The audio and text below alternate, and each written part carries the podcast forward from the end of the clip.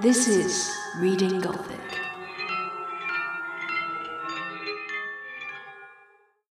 Hello and welcome back. So, last time we left off with Lucy penning her final letter to tell us what had happened to her on this horrifying night, and we are about to find out the aftermath of that.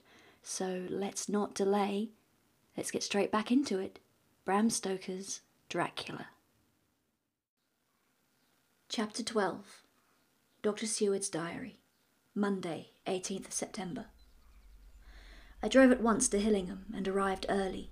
Keeping my cab at the gate, I went up the avenue alone.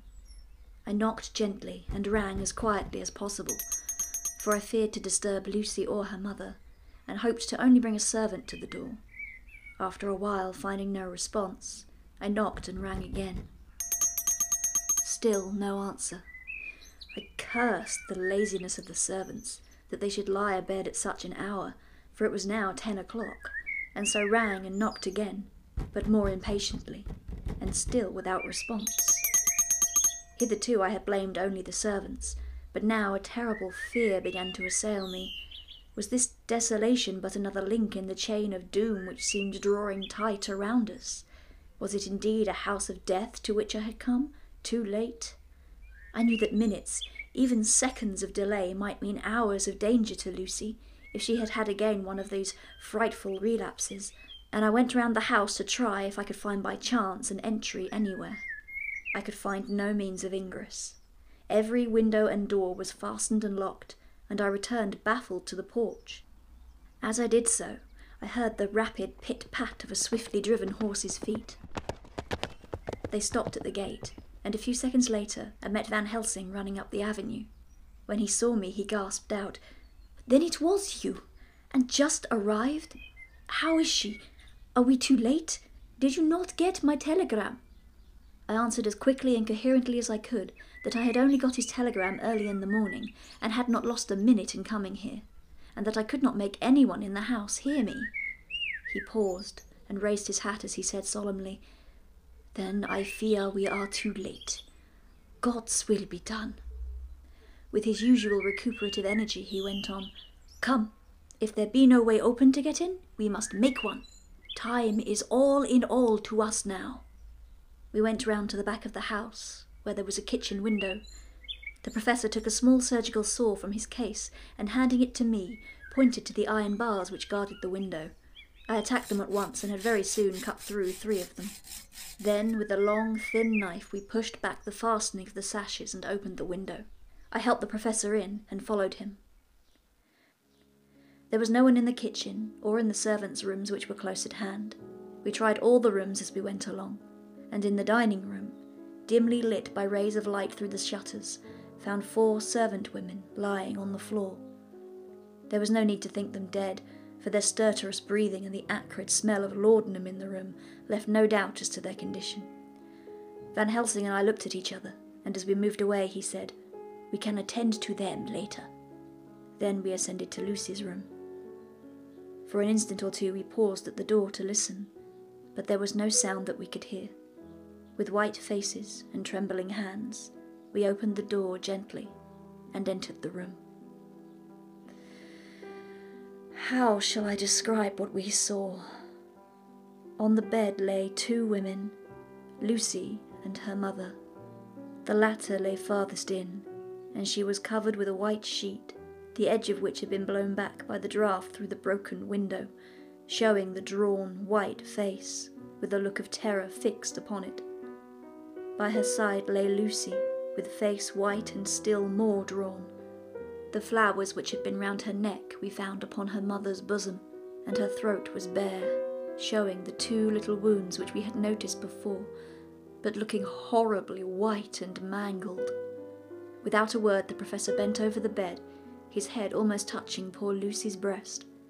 Then he gave a quick turn of his head, as of one who listens, and leaping to his feet, he cried out to me, it is not yet too late. Quick, quick, bring the brandy. I flew downstairs and returned with it, taking care to smell and taste it, lest it too were drugged like the decanter of sherry which I found on the table. The maids were still breathing, but more restlessly, and I fancied that the narcotic was wearing off. I did not stay to make sure, but returned to Van Helsing. He rubbed the brandy, as on another occasion, on her lips and gums, and on her wrists and the palms of her hands. He said to me, I can do this, all that can be at the present. You go wake those maids, flick them in the face with a wet towel and flick them hard. Make them get heat and fire and a warm bath. This poor soul is nearly as cold as that beside her. She will need to be heated before we can do anything more. I went at once and found little difficulty in waking three of the women. The fourth was only a young girl, and the drug had evidently affected her more strongly, so I lifted her on the sofa and let her sleep. The others were dazed at first, but as remembrance came back to them, they cried and sobbed in a hysterical manner. I was stern with them, however, and would not let them talk. I told them that one life was bad enough to lose, and that if they delayed, they would sacrifice Miss Lucy. So, sobbing and crying, they went about their way, half clad as they were, and prepared fire and water. Fortunately, the kitchen and boiler fires were still alive, and there was no lack of hot water. We got a bath, and carried Lucy out as she was and placed her in it. Whilst we were busy chafing her limbs, there was a knock at the hall door. One of the maids ran off, hurried on some more clothes, and opened it. Then she returned and whispered to us that there was a gentleman who had come with a message from Mr. Holmwood. I bade her simply tell him that he must wait, for we could see no one now. She went away with the message, and, engrossed with our work, I clean forgot all about him. I never saw in all my experience the professor work in such deadly earnest. I knew, as he knew, that it was a stand up fight with death, and in a pause told him so. He answered me in a way that I did not understand, but with the sternest look that his face could wear. If that were all, I would stop here where we are now and let her fade away into peace, for I see no light in life over her horizon. He went on with his work with, if possible, renewed and more frenzied vigour. Presently, we both began to be conscious that the heat was beginning to be of some effect. Lucy's heart beat a trifle more audibly to the stethoscope, and her lungs had a perceptible movement. Van Helsing's face almost beamed, and as we lifted her from the bath and rolled her in a hot sheet to dry her, he said to me, The first gain is ours. Check to the king. We took Lucy into another room, which had by now been prepared, and laid her in bed and forced a few drops of brandy down her throat. I noticed that Van Helsing tied a soft silk handkerchief round her throat. She was still unconscious, and was quite as bad as, if not worse than, we had ever seen her. Van Helsing called in one of the women and told her to stay with her and not to take her eyes off her till we returned, and then beckoned me out of the room.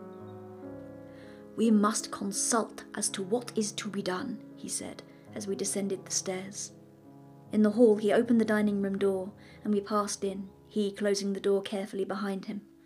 The shutters had been opened, but the blinds were already down, with that obedience to the etiquette of death which the British woman of the lower classes always rigidly observes.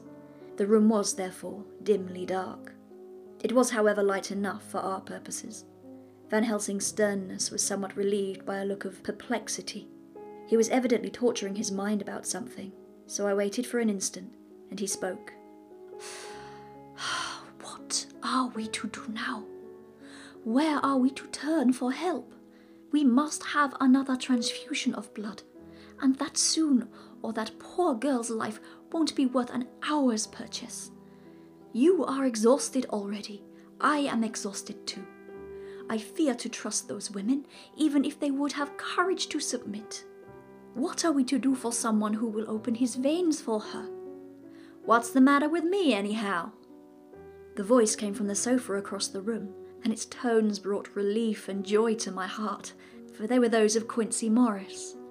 Van Helsing started angrily at the first sound, but his face softened, and a glad look came into his eyes as I cried out, Quincey Morris!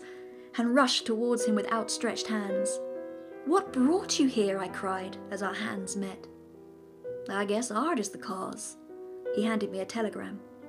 Have not heard from Seward for three days, and am terribly anxious. Cannot leave. Father still in same condition. Send me word how Lucy is. Do not delay. Holmwood. I think I came just in the nick of time. You know you only have to tell me what to do. Van Helsing strode forward and took his hand, looking him straight in the eyes as he said, A brave man's blood is the best thing on this earth when a woman is in trouble. You're a man and no mistake. Well, the devil may work against us for all he is worth, but God sends us men when we want them. Once again, we went through with that ghastly operation. I have not the heart to go through with the details. Lucy had got a terrible shock, and it told on her more than before. For though plenty of blood went into her veins, her body did not respond to the treatment as well as on the other occasions. Her struggle back into life was something frightful to see and hear. However, the action of both heart and lungs improved, and Van Helsing made a subcutaneous injection of morphia as before, and with good effect. Her faint became a profound slumber. The professor watched whilst I went downstairs with Quincey Morris and sent one of the maids to pay off one of the cabmen who were waiting. I left Quincey lying down after having a glass of wine and told the cook to get ready a good breakfast. Then a thought struck me, and I went back to the room where Lucy now was. When I came softly in, I found Van Helsing with a sheet or two of notepaper in his hand. He had evidently read it and was thinking it over as he sat with his hand to his brow. There was a look of grim satisfaction in his face, as of one who has had a doubt solved. He handed me the paper, saying only, It dropped from Lucy's breast when we carried her to the bath.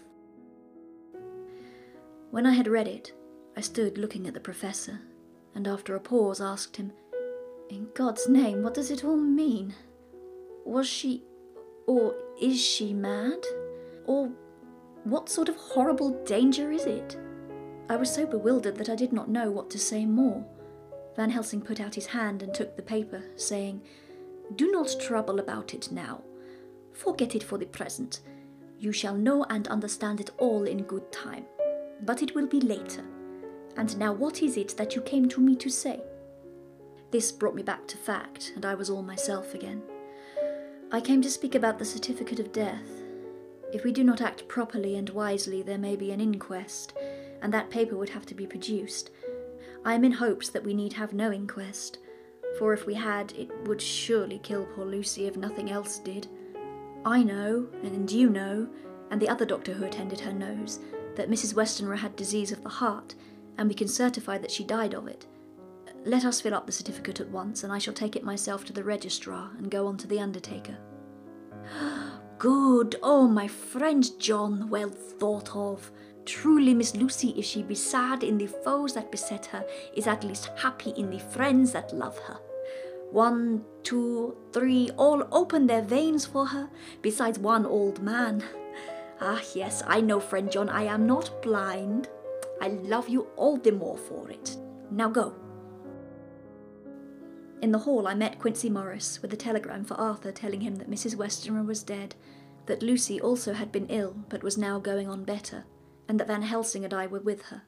I told him where I was going, and he hurried me out. But as I was going, said, When you come back, Jack, may I have two words with you all to ourselves? I nodded in reply and went out. I found no difficulty about the registration and arranged with the local undertaker to come up in the evening to measure for the coffin and to make arrangements. When I got back, Quincey was waiting for me.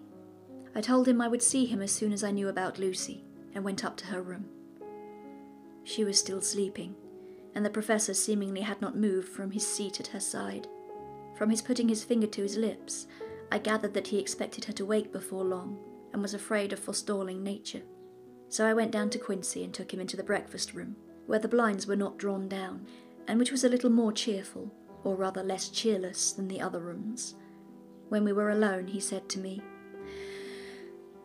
Jack Seward, I don't want to shove myself in anywhere where I've no right to be, but this is no ordinary case.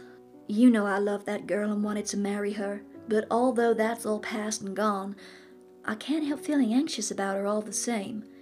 What is it that's wrong with her? The Dutchman, and a fine old fellow he is, I can see that, said that time you two came into the room that you must have another transfusion of blood, and that both you and he were exhausted. Now I know well that you medical men speak in camera, and that a man must not expect to know what they consult about in private, but this is no common matter, and whatever it is, I have done my part. Is that not so? That's so, I said and he went on. I take it that both you and Van Helsing had done already what I did today. Is that not so? That's so. And I guess Art was in on it too? When I saw him four days ago down at his own place, he looked queer. I've not seen anything pull down so quick since I was on the pampas and had a mare that I was fond of go to grass all in a night. One of those big bats that they call vampires had got at her in the night, and what with his gorge and the vein left open, there wasn't enough blood in her to let her stand up, and I had to put a bullet through her as she lay. Jack, if you may tell me without betraying confidence, Arthur was the first, is not that so? As he spoke, the poor fellow looked terribly anxious. He was in a torture of suspense regarding the woman he loved, and his utter ignorance of the terrible mystery which seemed to surround her intensified his pain. His very heart was bleeding, and it took all the manhood of him, and there was a royal lot of it too, to keep him from breaking down. I paused before answering, for I felt that I must not betray anything which the Professor wished kept secret. But already he knew so much, and guessed so much, that there could be no reason for not answering, so I answered in the same phrase. That's so. And how long has this been going on? About ten days. Ten days? Then I guess Jack Seward that that poor pretty creature that we all love has had put into her veins within that time the blood of four strong men. Man alive, her whole body wouldn't hold it. Then, coming close to me, he spoke in a fierce half whisper. What took it out? I shook my head. That, I said, is the crux. Van Helsing is simply frantic about it, and I am at my wits' end. I can't even hazard a guess. There has been a series of little circumstances which have thrown out all our calculations as to Lucy being properly watched, but these shall not occur again. Here we stay until all be well, or ill. Quincey held out his hand. Count me in, he said. You and the Dutchman will tell me what to do, and I'll do it. When she woke late in the afternoon, Lucy's first movement was to feel in her breast, and to my surprise, produced the paper which Van Helsing had given me to read. The careful professor had replaced it where it had come from, lest on waking she should be alarmed. Her eye then lit on Van Helsing, and on me too, and gladdened. Then she looked round the room and seeing where she was, shuddered. She gave a loud cry and put her poor thin hands before her pale face. We both understood what that meant that she had realized to the full her mother's death, so we tried what we could to comfort her. Doubtless sympathy eased her somewhat, but she was very low in thought and spirit, and wept silently and weakly for a long time. We told her that either or both of us would now remain with her all the time and that seemed to comfort her. Towards dusk, she fell into a doze. Here, a very odd thing occurred. While still asleep, she took the paper from her breast and tore it in two. Van Helsing stepped over and took the pieces from her. All the same, however, she went on with the action of tearing, as though the material was still in her hands. Finally, she lifted her hands and opened them as though scattering the fragments. Van Helsing seemed surprised, and his brows gathered as if in thought, but he said nothing. Tuesday, 19th of September. All last night she slept fitfully, being always afraid to sleep, and something weaker when she woke from it. The professor and I took it in turns to watch, and we never left her for a moment unattended. Quincey Morris said nothing about his intention, but I knew that all night long he patrolled round and round the house. When the day came, its searching light showed the ravages in poor Lucy's strength. She was hardly able to turn her head, and the little nourishment which she could take seemed to do her no good. At times she slept, and both Van Helsing and I noticed the difference in her between sleeping and waking. Whilst asleep, she looked stronger, although more haggard, and her breathing was softer. Her open mouth showed the pale gums drawn back from the teeth which thus looked positively longer and sharper than usual. When she woke, the softness of her eyes evidently changed the expression, for she looked her own self, although a dying one. In the afternoon, she asked for Arthur, and we telegraphed for him. Quincey went off to meet him at the station. When he arrived, it was nearly six o'clock, and the sun was setting full and warm, and the red light streamed in through the window and gave more colour to the pale cheeks. When he saw her, Arthur was simply choking with emotion, and none of us could speak. In the hours that had passed, the fits of sleep, or the comatose condition that passed for it, had grown more frequent, so that the pauses when conversation was possible were shortened.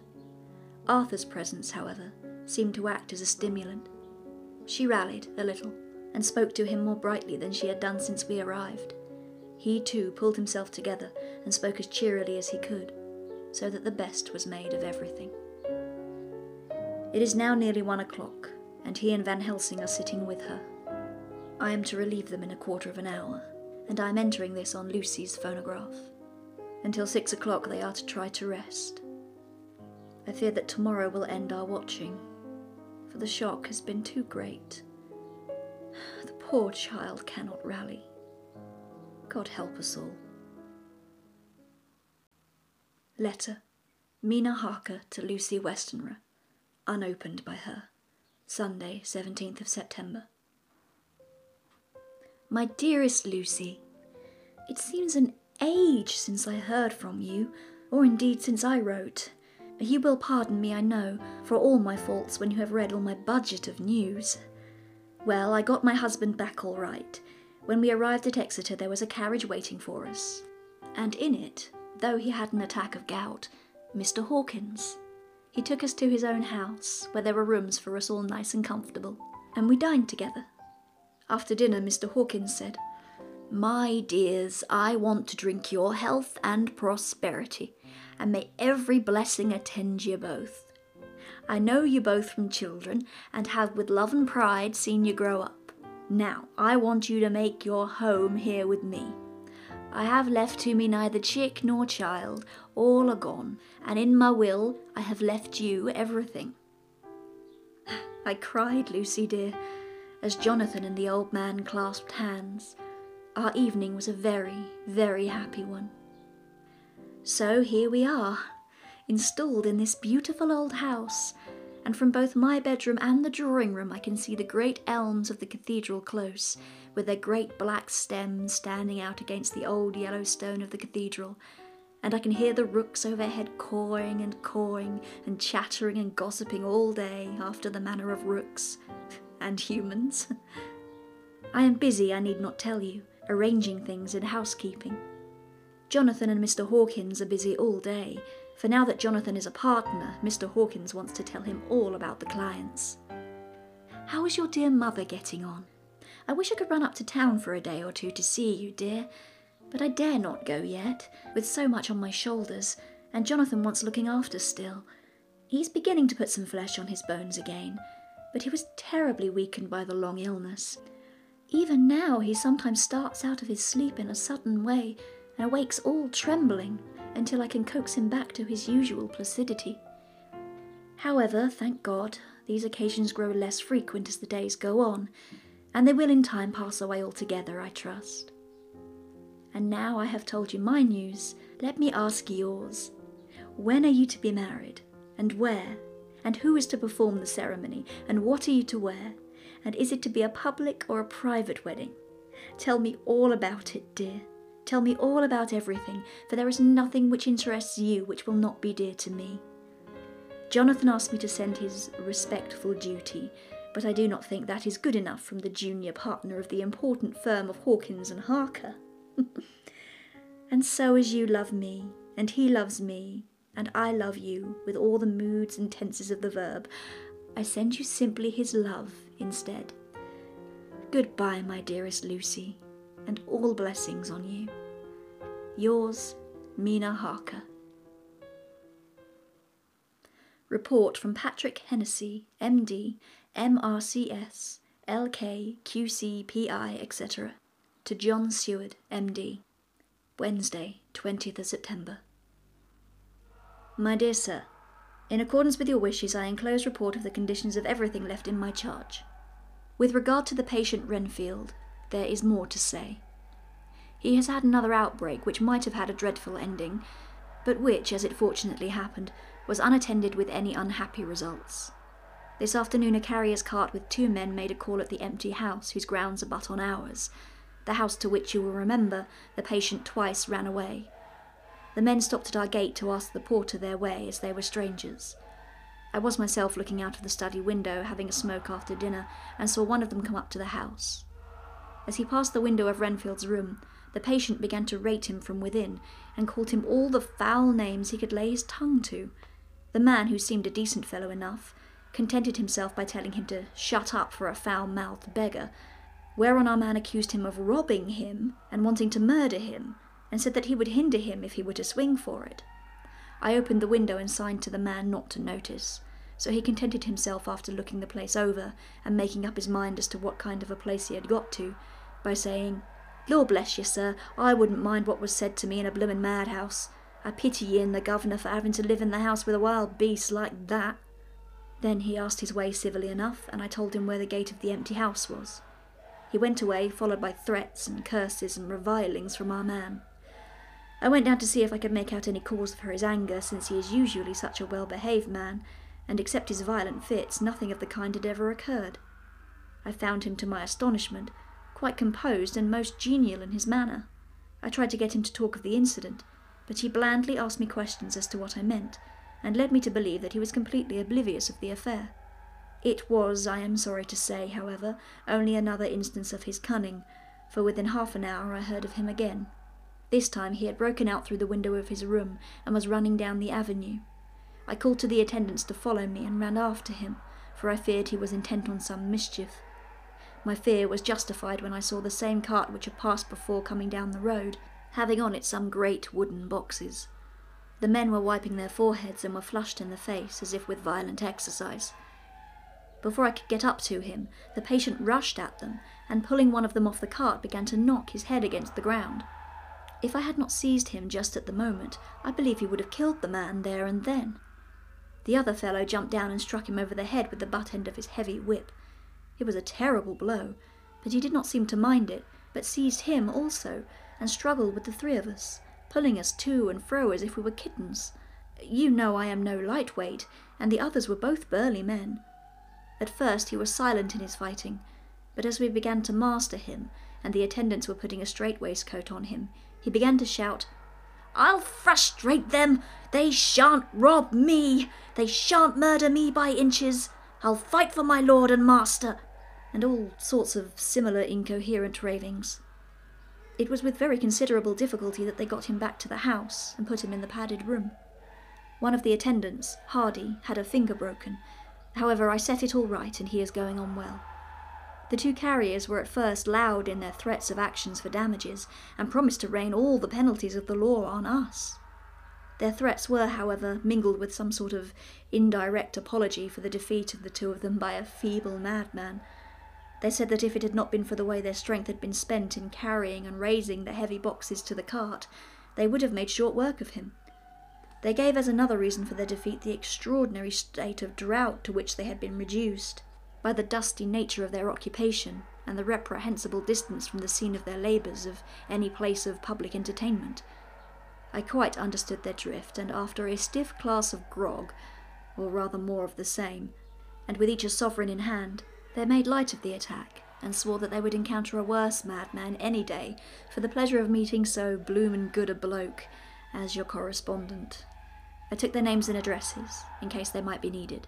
They are as follows Jack Smollett of Dudding's Rents, King George's Road, Great Walworth, and Thomas Snelling, Peter Parley's Row, Guide Court, Bethnal Green. They are both in the employment of Harris and Sons Moving and Shipment Company, Orange Masters Yard, Soho. I shall report to you any matter of interest occurring here, and shall wire you at once if there is anything of importance. Believe me, dear sir, yours faithfully, Patrick Hennessy. Letter Mina Harker to Lucy Westenra, unopened by her. Monday, 18th of September. My dearest Lucy, such a sad blow has befallen us. Mr. Hawkins has died very suddenly. Some may not think it so sad for us, but we had both come to so love him that it really seems as though we had lost a father. I never knew either father or mother, so that the dear old man's death is a real blow to me. Jonathan is greatly distressed It is not only that he feels sorrow, deep sorrow, for the dear, good man who has befriended him all his life, and now at the end has treated him like his own son and left him a fortune, which to people of our modest bringing up is wealth beyond the dream of avarice. But Jonathan feels it on another account. He says the amount of responsibility which it puts upon him makes him nervous. He begins to doubt himself. I try to cheer him up, and my belief in him helps him to have a belief in himself. But it is here that the grave shock that he experienced tells upon him the most. Oh, it is too hard that a sweet, simple, noble, strong nature such as his, a nature which enabled him by our dear, good friend's aid to rise from clerk to master in a few years, should be so injured that the very essence of its strength is gone. Forgive me, dear, if I worry you with my troubles in the midst of your own happiness. But Lucy, dear, I must tell someone for the strain of keeping up a brave and cheerful appearance to Jonathan tries me, and I have no one here that I can confide in. I dread coming up to London, as we must do the day after tomorrow, for poor Mr. Hawkins left in his will that he was to be buried in the grave with his father. As there are no relations at all, Jonathan will have to be chief mourner. I shall try to run over to see you, dearest, if only for a few minutes. Forgive me for troubling you. With all blessings, your loving Mina Harker. Dr. Seward's Diary, Wednesday, 20th of September. Only resolution and habit can let me make an entry tonight. I am too miserable, too low spirited, too sick of the world and all in it, including life itself, that I would not care if I heard this moment the flapping of the wings of the angel of death and he has been flapping those grim wings to some purpose of late. Lucy's mother, and Arthur's father, and now. Let me get on with my work. I duly relieved Van Helsing in his watch over Lucy. We wanted Arthur to go to rest also, but he refused at first. It was only when I told him that we should want him to help us during the day and that we must not all break down for want of rest lest Lucy should suffer, that he agreed to go. Van Helsing was very kind to him. Come, my child, he said, come with me. You are sick and weak, and have had much sorrow and much mental pain, as well as that tax on your strength that we know of. You must not be alone, for to be alone is to be full of fears and alarms. Come to the drawing room, where there is a big fire, and there are two sofas. You shall lie on one, and I on the other, and our sympathy will be comfort to each other, even though we do not speak, and even if we sleep. Arthur went off with him, casting back a longing look on Lucy's face, which lay on her pillow, almost whiter than the lawn. She lay quite still, and I looked round the room to see that all was as it should be. I could see that the professor had carried out in this room, as in the other, his purpose of using the garlic. The whole of the window sashes reeked with it, and round Lucy's neck, over the silk handkerchief which Van Helsing made her keep on, was a rough chaplet of the same odorous flowers. Lucy was breathing somewhat stertorously, and her face was at its worst, for the open mouth showed the pale gums. Her teeth, in the dim, uncertain light, seemed longer and sharper than they had been in the morning. In particular, by some trick of the light, the canine teeth looked longer and sharper than the rest. I sat down by her, and presently she moved uneasily. At the same moment, there came a sort of dull flapping or buffeting at the window. I went over to it softly and peeped out by the corner of the blind. There was a full moonlight, and I could see that the noise was made by a great bat, which wheeled round doubtless attracted by the light, although so dim, and every now and again struck the window with its wings. When I came back to my seat, I found that Lucy had moved slightly and had torn away the garlic flowers from her throat. I replaced them as well as I could and sat watching her. Presently she woke, and I gave her food as Van Helsing had prescribed. She took but a little, and that languidly. There did not seem to be with her now the unconscious struggle for life and strength that had hitherto so marked her illness. It struck me as curious that the moment she became conscious, she pressed the garlic flowers close to her. It was certainly odd that whenever she got into that lethargic state, with the stertorous breathing, she put the flowers from her, but that when she waked, she clutched them close. There was no possibility of making any mistake about this, for in the long hours that followed, she had many spells of sleeping and waking, and repeated both actions many times. At six o'clock, Van Helsing came to relieve me. Arthur had then fallen into a doze, and he mercifully let him sleep on. When he saw Lucy's face, I could hear the hissing indraw of his breath, and he said to me in a sharp whisper, Draw up the blind. I want light. Then he bent down, and with his face almost touching Lucy's, examined her carefully. He removed the flowers and lifted the silk handkerchief from her throat. As he did so, he started back, and I could hear his ejaculation, My God, as it was smothered in his throat. I bent over and looked too, and as I noticed, some queer chill came over me. The wounds on the throat had absolutely disappeared. For fully five minutes, Van Helsing stood looking at her, with his face at its sternest. Then he turned to me and said calmly, She is dying. It will not be long now. It will be much difference, mark me, whether she dies conscious or in her sleep. Wake that poor boy and let him come and see the last. He trusts us and we have promised him. I went to the dining room and waked him. He was dazed for a moment, but when he saw the sunlight streaming in through the edges of the shutters, he thought he was late and expressed his fear. I assured him that Lucy was still asleep, but told him as gently as I could that both Van Helsing and I feared that the end was near. He covered his face with his hands and slid down on his knees by the sofa, where he remained perhaps a minute, with his head buried, praying, whilst his shoulders shook with grief. I took him by the hand and raised him up. Come, I said, my dear old fellow. Summon all your fortitude. It will be best and easiest for her. When we came into Lucy's room, I could see that Van Helsing had, with his usual forethought, been putting matters straight and making everything look as pleasing as possible. He had even brushed Lucy's hair, so that it lay on the pillow in its usual sunny ripples. When we came into the room, she opened her eyes, and seeing him, whispered softly, Arthur.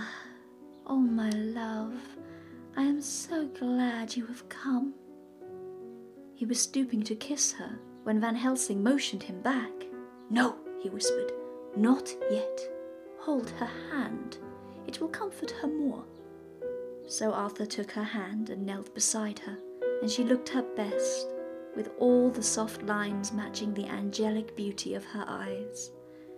Then gradually her eyes closed, and she sank to sleep. For a little bit her breast heaved softly, and her breath came and went like a tired child's. And then insensibly there came the strange change which I had noticed in the night. Her breathing grew stertorous, the mouth opened, and the pale gums, drawn back, made the teeth look longer and sharper than ever. In a sort of sleep waking, vague, unconscious way, she opened her eyes which were now dull and hard at once, and said in a soft, voluptuous voice, such as I had never heard from her lips, Arthur, oh my love, I am so glad that you have come. Kiss me.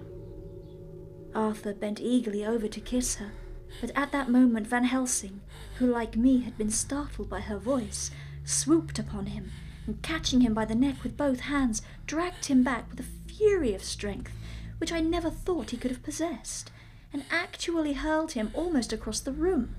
Not for your life, he said, not for your living soul and hers. And he stood between them like a lion at bay. Arthur was so taken aback that he did not for a moment know what to do or say, and before any impulse of violence could seize him, he realized the place and the occasion, and stood silent, waiting. I kept my eyes fixed on Lucy, as did Van Helsing, and we saw a spasm as of rage flit like a shadow over her face. The sharp teeth champed together. Then her eyes closed, and she breathed heavily.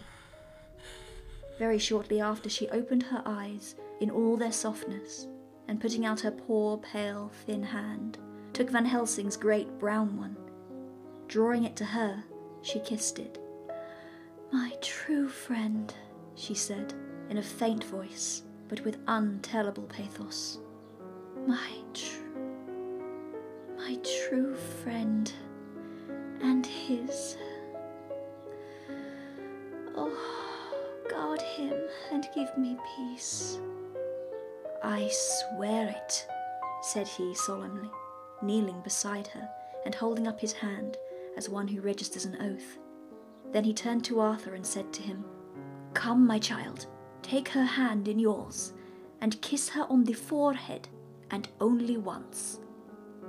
Their eyes met instead of their lips, and so they parted. Lucy's eyes closed, and Van Helsing, who had been watching closely, took Arthur's arm and drew him away.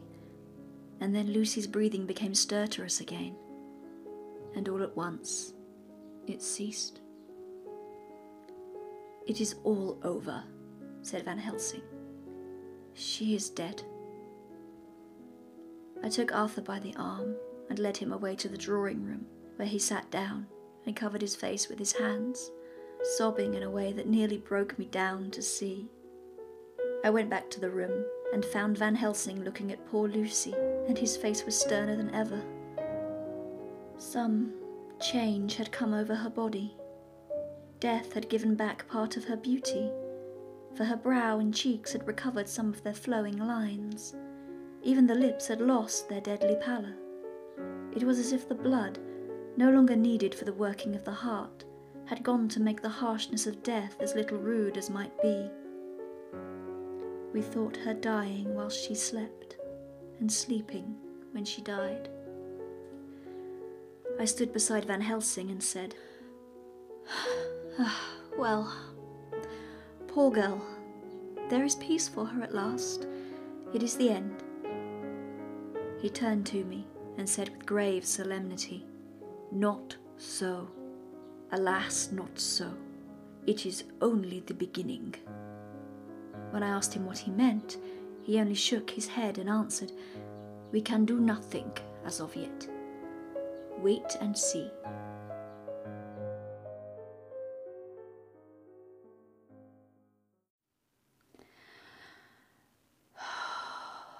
Well, what do you say after that?